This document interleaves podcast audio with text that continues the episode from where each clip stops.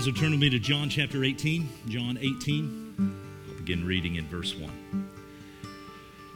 When Jesus had spoken these words, he went out with his disciples across the brook Kidron, where there was a garden which he and his disciples entered. Now, Judas, who betrayed him, also knew the place, for Jesus often met there with his disciples. And so, Judas, having procured a band of soldiers and some officers from the chief priests and the Pharisees, he went there with lanterns and torches and weapons. And then Jesus, knowing all that would happen to him, came forward and said to them, Whom do you seek? They answered, Jesus of Nazareth. And Jesus said to them, I am he. Judas, who betrayed him, was standing with them. When Jesus said to them, I am he, they drew back and fell to the ground. So he asked them again, Whom do you seek? And they said, Jesus of Nazareth. Jesus answered, I told you that I am he, and so if you seek me, let these men go. This was to fulfill the word that he had spoken of those whom you gave me, I have lost not one. Then Simon Peter, having a sword, he drew it and struck the high priest's servant and cut off his right ear. The servant's name was Malchus. And so Jesus said to Peter, Put your sword into its sheath. Shall I not drink the cup the Father has given me? So the band of soldiers and their captain and the officers of the Jews arrested Jesus and bound him. First, they led him to Annas, for he was the father in law of Caiaphas, who was the high priest that year. It was Caiaphas who had advised the Jews that it would be expedient that one man should die for the people. Simon Peter followed Jesus, and so did another disciple. Since that disciple was known to the high priest, he entered with Jesus into the courtyard of the high priest, but Peter stood outside at the door. And so the other disciple who was known to the high priest went out and spoke to the servant girl who kept watch at the door and brought Peter in. The servant girl at the door said to Peter, You also are not one of the man's disciples, are you? And he said, I am not. Now the servants of the officers had made a charcoal fire because it was cold and they were standing and warming themselves. Peter also was with them, standing and warming himself. Verse 19.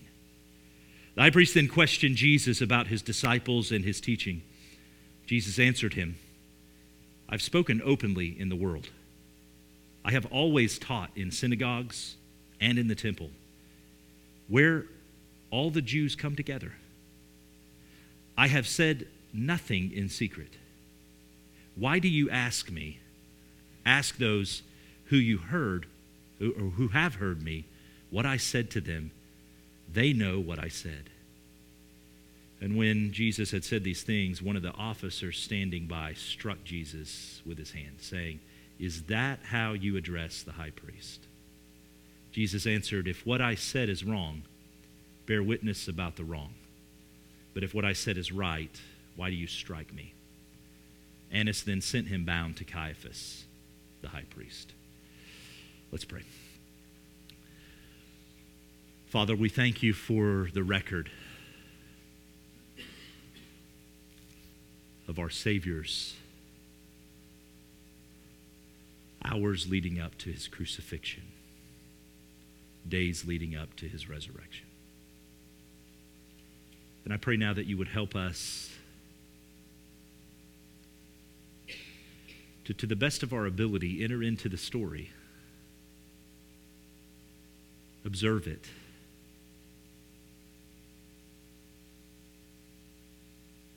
Truly experience what Jesus is experiencing.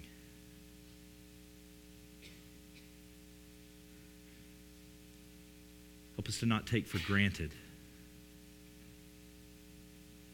the events that we'll look at today and in the coming weeks. May they sober us, encourage us, demand of us.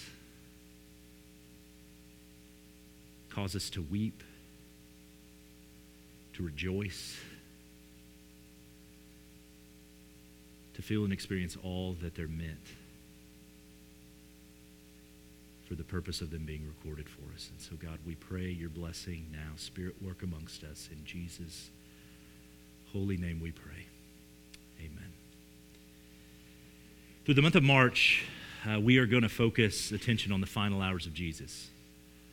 The hours and the events that are leading to the cross and culminating in the glorious resurrection of our Savior on Easter Sunday.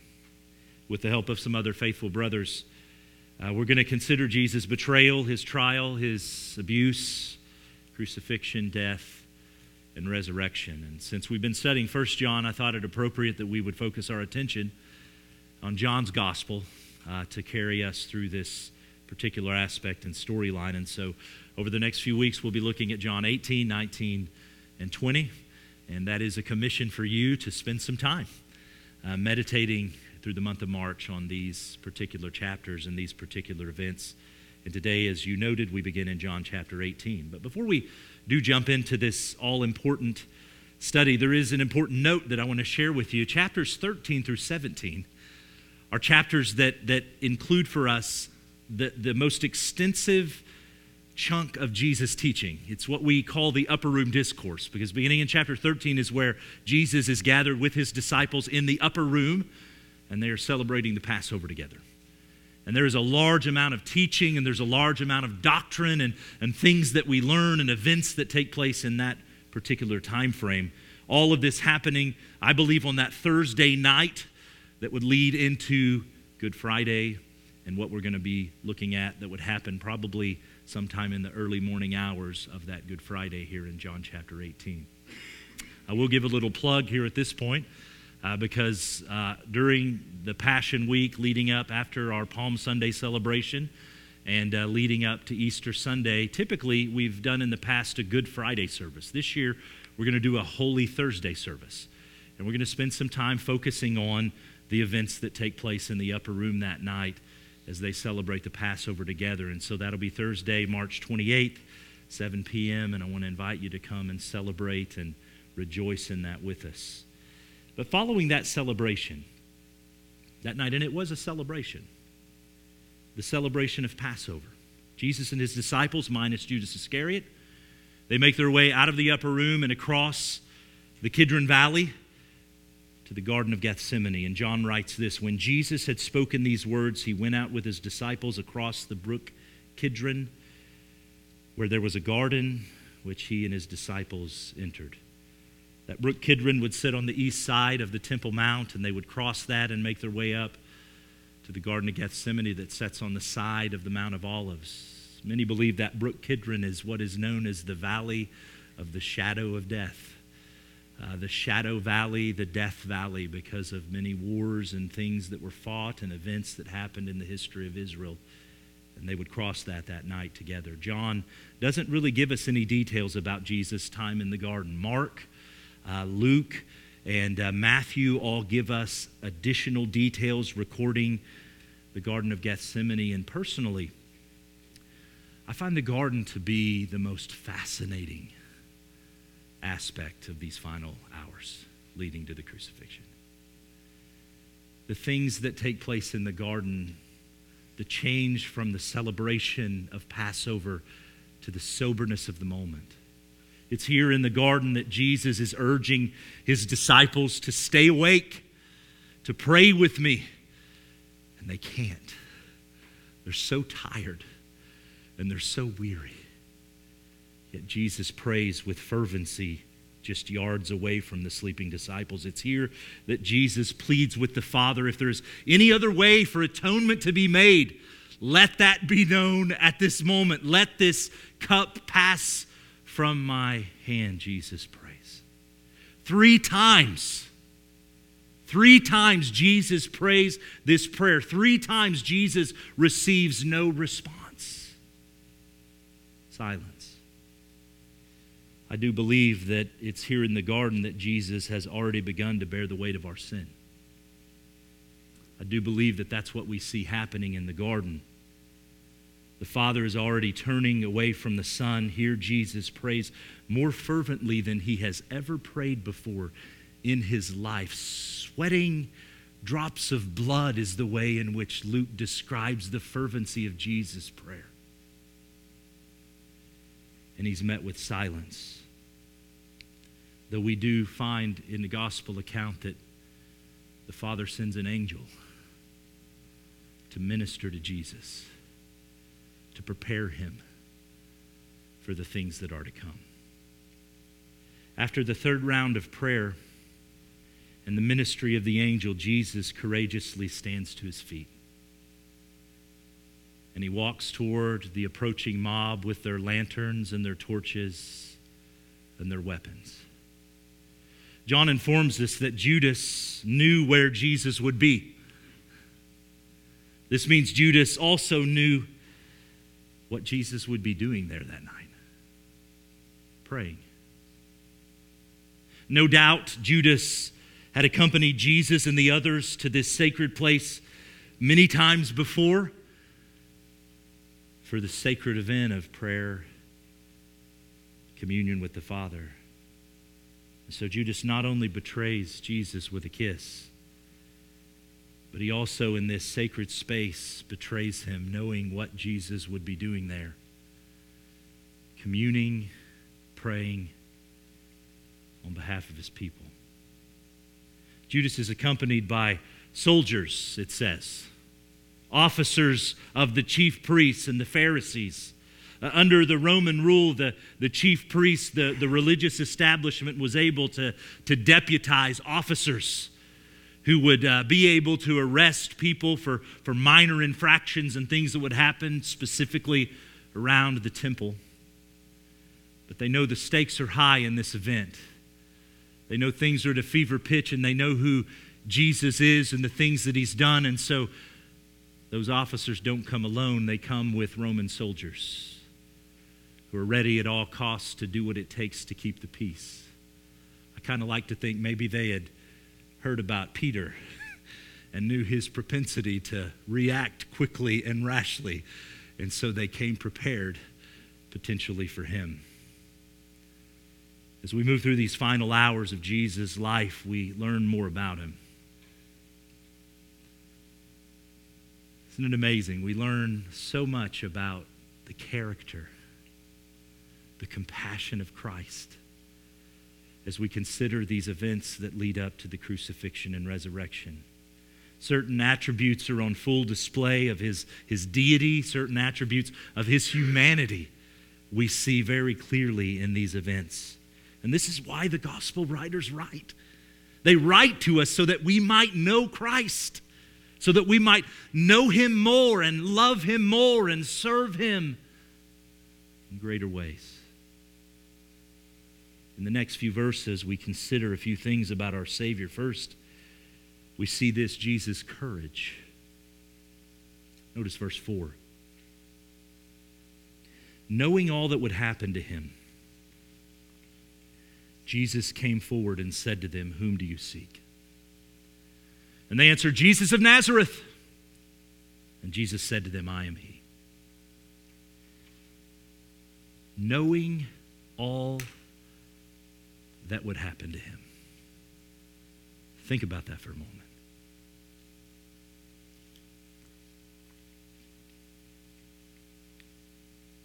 Knowing all that would happen if Jesus walks out of the garden and into the hands of murderers. knowing he would be beaten, knowing he would be stripped naked, knowing they would rip his beard out, knowing he would be mocked, knowing he would be whipped, knowing nails would be driven through his hands, and nails would be driven through his feet. Knowing that he would nearly suffocate a thousand times over on the cross, knowing that he would bear the sins of humanity, knowing that he would have to drink dry the cup of wrath that you and I filled up. He walked out of the garden. Frederick Leahy writes this He knew what awaited him and as he went, his steps were firm. What courage. John describes that Jesus initiates the exchange with the mob. He asks the question Who do you seek? And when they answer Jesus of Nazareth, he doesn't say, I think he went that way, or I've never heard of him. But instead, he courageously says, I'm he. I'm he. We also see Jesus' power in this moment. Verse 5 reminds us of Judas's presence to begin with. Judas, who betrayed him, is standing with them. Wow. But note the strange detail that John adds. He says, When Jesus said to them, I am he, they drew back and they fell to the ground. What is this all about? Well, I believe, along with many others, that this is about power. In the Greek, what Jesus says is ego eimi. Literally, I am. What Jesus references here is taken from Exodus chapter 3. Moses is there in the burning bush and he's in conversation, and Yahweh has told him, I want you to go back and I want you to tell them to let my people go. And Moses asks the question, who do I who do I tell them is sending me? And the answer that comes is I am that I am. Tell them I am has sent you. And this isn't Jesus' only instance of using this particular phrase, claiming that that name is also my name. He does it in other places, John chapter 8, for instance. But as Christ speaks of his divine authority, this mob stumbles to the ground, a foreshadowing that every knee will bow and every tongue will confess that he is the King of Kings and the Lord of Lords. But what does this awesome show of power prove in the moment? Is Jesus just trying to, to bully himself and bully these individuals? No. What it proves in this moment is that this mob is not powerful enough to seize Jesus. There is no mob large enough or powerful enough in all of the universe to seize the great I am. He goes willingly. He surrenders himself to these men. What courage again. Those final words of his prayer in the garden were nevertheless not what I will, but your will be done. Jesus is surrendering himself to the redemptive plan of the Father. And if that means going with these men who will mock him and beat him and crucify him, then he will go. And it's his willingness that leads to the third point Jesus' love. That Jesus is willing to lay down his life is the proof of his love just a few hours before in the upper room, he made that statement that echoes through time Greater love has no man than this, that a man would lay down his life for his friends. And that's exactly what he does. As we consider verses 8 through 11, we see aspects of Jesus' love. Verse 8 his concern and care for the disciples because he instructs the mob let these men go. I'm surrendering to you, let these men go. I'm reminded of our, our fighter verse from this last week that talks about the, the, the shepherd, the shepherd who cares, the shepherd who holds us in his hand. No one can pluck us from the hand of our good shepherd. We're safe and secure with him. And here Jesus acts as the good shepherd, laying down his life for the sheep. When the wolves come, he doesn't run away, he doesn't flee, he protects his sheep. Let these men go. John points out that this fulfills a promise that Jesus had made earlier from John chapter 6 and verse 39, where Jesus says, And this is the will of him who sent me, that I should lose nothing of all that he has given me. He takes care of his sheep. Well, Simon Peter has had enough. And he pulls out his sword and he goes for the head of one of the high priest's servants. We might think of it this way Peter loved Jesus enough that he was willing to lay down his life for his friend in this moment as well.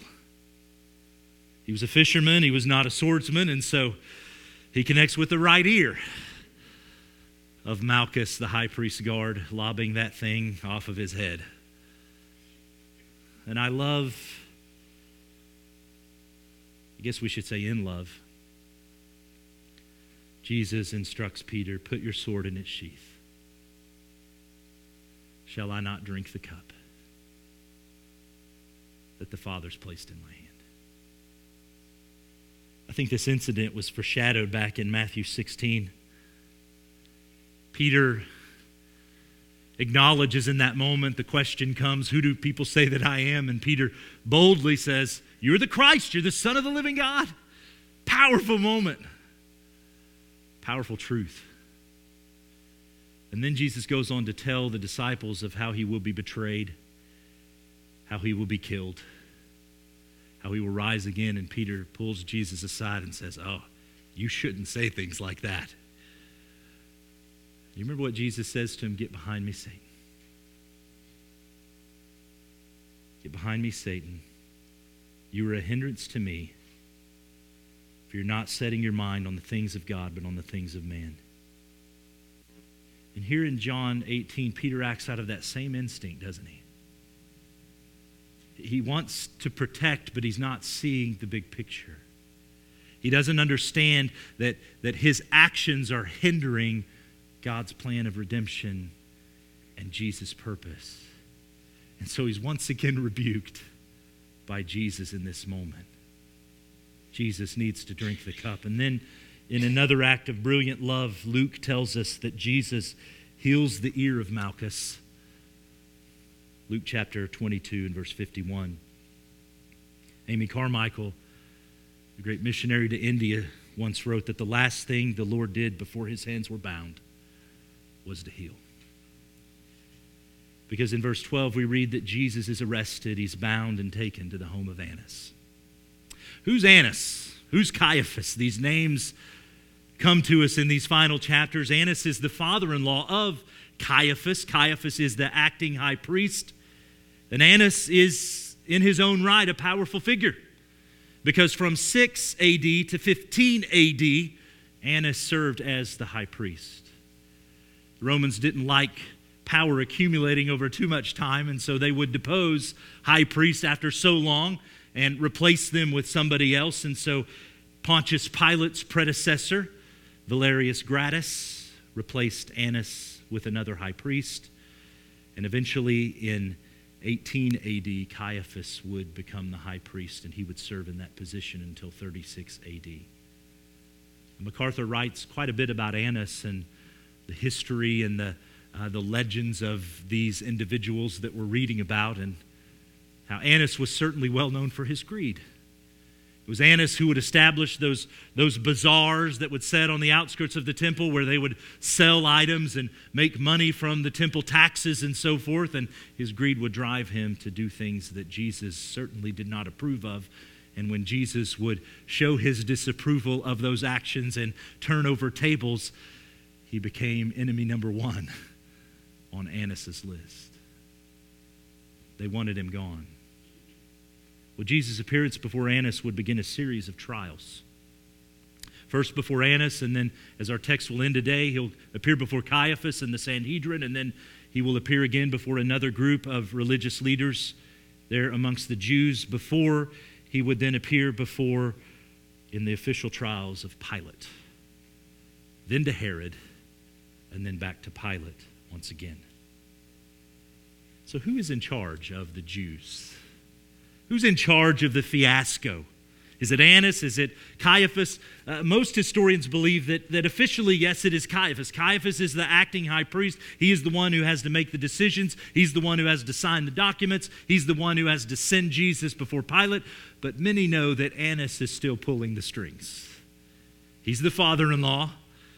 He's already served as high priest. He wasn't deposed by the Jews, he was deposed by the Romans. And so Annas is the power player in this narrative. Well, for our purposes in this short series, we're going to bypass Peter's denial. Though he does capture so well our fallen nature, doesn't he? One minute he's ready to chop down a bunch of guards for Jesus, and just moments later, I don't know him. He denies. We can all relate, I think, to that kind of erratic faith that we deal with in the day to day of our lives, moving from one pole to the other. In verse 19, the questioning begins, and Annas demands to know about Jesus' followers and to know about his teaching. Tell us about these things that you believe. Jesus' response is wisdom when he says, I've spoken openly in the world. I've always taught in synagogues and in temples where all the Jews come together. I've said nothing in secret. So why do you ask me? Ask the people who have heard me. Ask the people who have gathered what I teach and what I believe, what I've said. Well, that answer earns Jesus a punch to the face by one of the temple guards the guard warns Jesus, don't mock the high priest this way. Goodness, do we see the irony of this? Jesus is the high priest. But Jesus isn't simply being defiant in his statement. He's here to fulfill the law. He's here to uphold the righteousness that the priests are meant to uphold and the requirement of the law is that legitimate witnesses are to be brought forth. If there is a cause, then the, the witnesses are to appear and make the accusation before the priests. Annas conveniently and hypocritically is skirting the law that he is supposed to uphold. Well, Annas has heard enough and sends Jesus on to Caiaphas. The other three gospels give account the details of the mocking, the, the questioning, the false accusations, and the beatings that Jesus endures during these early morning hours of that first Good Friday. Mark chapter 14, Matthew chapter 26, Luke chapter 22. I've included these in the bulletin this week as passages that I would encourage you to read along with me as we think about these events that are transpiring. In the various accounts throughout the Gospels, we find Jesus interacting with crowds of people. And when the religious leaders and others would, would make a move on Jesus to try to capture him, he had this uncanny ability to evade capture, like a toddler trying to get away from a, a swinging arm of a parent who's going to spank or discipline in that moment they just get away. I think of that most iconic scene for me is in Nazareth where, he, where he's teaching in the synagogue and, and he gets up and he opens the scroll to Isaiah and he reads of the Messiah to come and he said, This day, this is fulfilled in your ears. And they do not like that. And they actually run him out of town up the precipice of a cliff there in Nazareth. I've stood on that cliff. And they want to push him off the side. And the scripture says he weaves his way through the crowd unnoticed. He had an ability to elude capture. But here on the side of the Mount of Olives, though he could have done so, he does not disappear into the night. Jesus does not evade the soldiers and the guards and what awaits him, he courageously steps forward, holding the cup of wrath in his hand, ready to drink it dry. That's our cup. It's Peter's cup. It's John's cup. But Jesus willingly surrenders himself. To save the world. There's a point that I passed over in our text. Introducing Caiaphas, John reminds us in verse 14 that it was Caiaphas who had advised the Jews that it would be expedient that one man should die for the people. John is referencing something that he talks about earlier in John chapter 11. It'll be on the screen. Verse 45, where it says, Many of the Jews, therefore, who had come with Mary and had seen what he did, believed in him. Now, this event is following the, the resurrection of Lazarus. Remember that dynamic story Jesus, I am the resurrection and the life, and Lazarus come forth. And can you imagine how quickly word would spread regarding an event like that that happens just a mile or two away from Jerusalem in Bethany on the other side of the Mount of Olives? Well, many heard and they believed. But notice verse 46. But some of them went to the Pharisees and told them what Jesus had done. Imagine that Jesus raised somebody from the dead. We got to kill him. Uh, okay. Verse 47 So the chief priests and the Pharisees, they gathered the council and said, What are we to do? For this man performs many signs. If we let him go on like this, everyone will believe in him, and the Romans will come and take away both our place and our nation. But one of them, Caiaphas, who was the high priest, said to them, You know nothing at all, nor do you understand that it is better for you that one man should die for the people, and not that the whole nation should perish. He did not say this. I love this comment by John. He did not say this of his own accord. But being high priest that year, he prophesied that Jesus would die for the nation. And not for the nation only, but also to gather into one the children of God who are scattered abroad. So from that day on, they made plans to put Jesus to death. Isn't it amazing that John says that Caiaphas really had no idea that he was speaking prophetically when he made the statement, one man should die for the nation? Why should the whole nation perish when we can just take the life of the one? And now in chapter 18, it's Caiaphas's hatred and animosity towards Jesus that causes him to fulfill his own prophecy regarding the one who would die for the many. Incredible. Who has known the mind of the Lord? Mm. But I don't want to focus on Caiaphas. Let's talk about Jesus the Christ.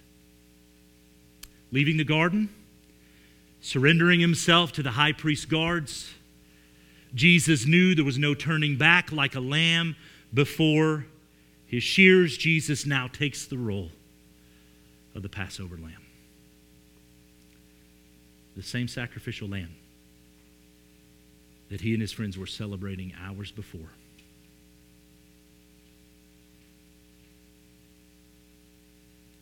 He now becomes. Jesus the Christ now surrenders his life for sacrifice. Hallelujah, what a Savior.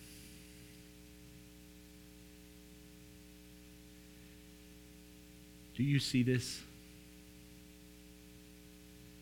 Do you see that all of Scripture anticipates this person? All of Scripture anticipates this moment. From Genesis 3:15, where the heel of the Savior will crush the head of the serpent, to Revelation where the King of Kings and the Lord of Lords will descend. All of Scripture.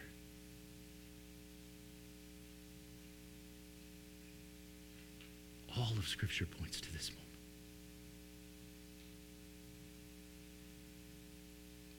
We are compelled, as we read these accounts, to place our faith in Jesus to put our trust in Him. And when we say that, when we say that He, he died for us, it, it means that He died in our place. He died as our substitute. He drank the cup of wrath that our sin is filled. He sacrifices His life as our Passover lamb. Have you placed your faith? Have you put your trust in Jesus? If not, Friend, what are you waiting for? He is our hope. And if so, worship Him today. There's nothing greater we could do than to give thanks and praise. Were the whole realm of nature mine, Isaac Watts wrote that we're a present far too small. Love so amazing and so divine. It demands my soul, my life.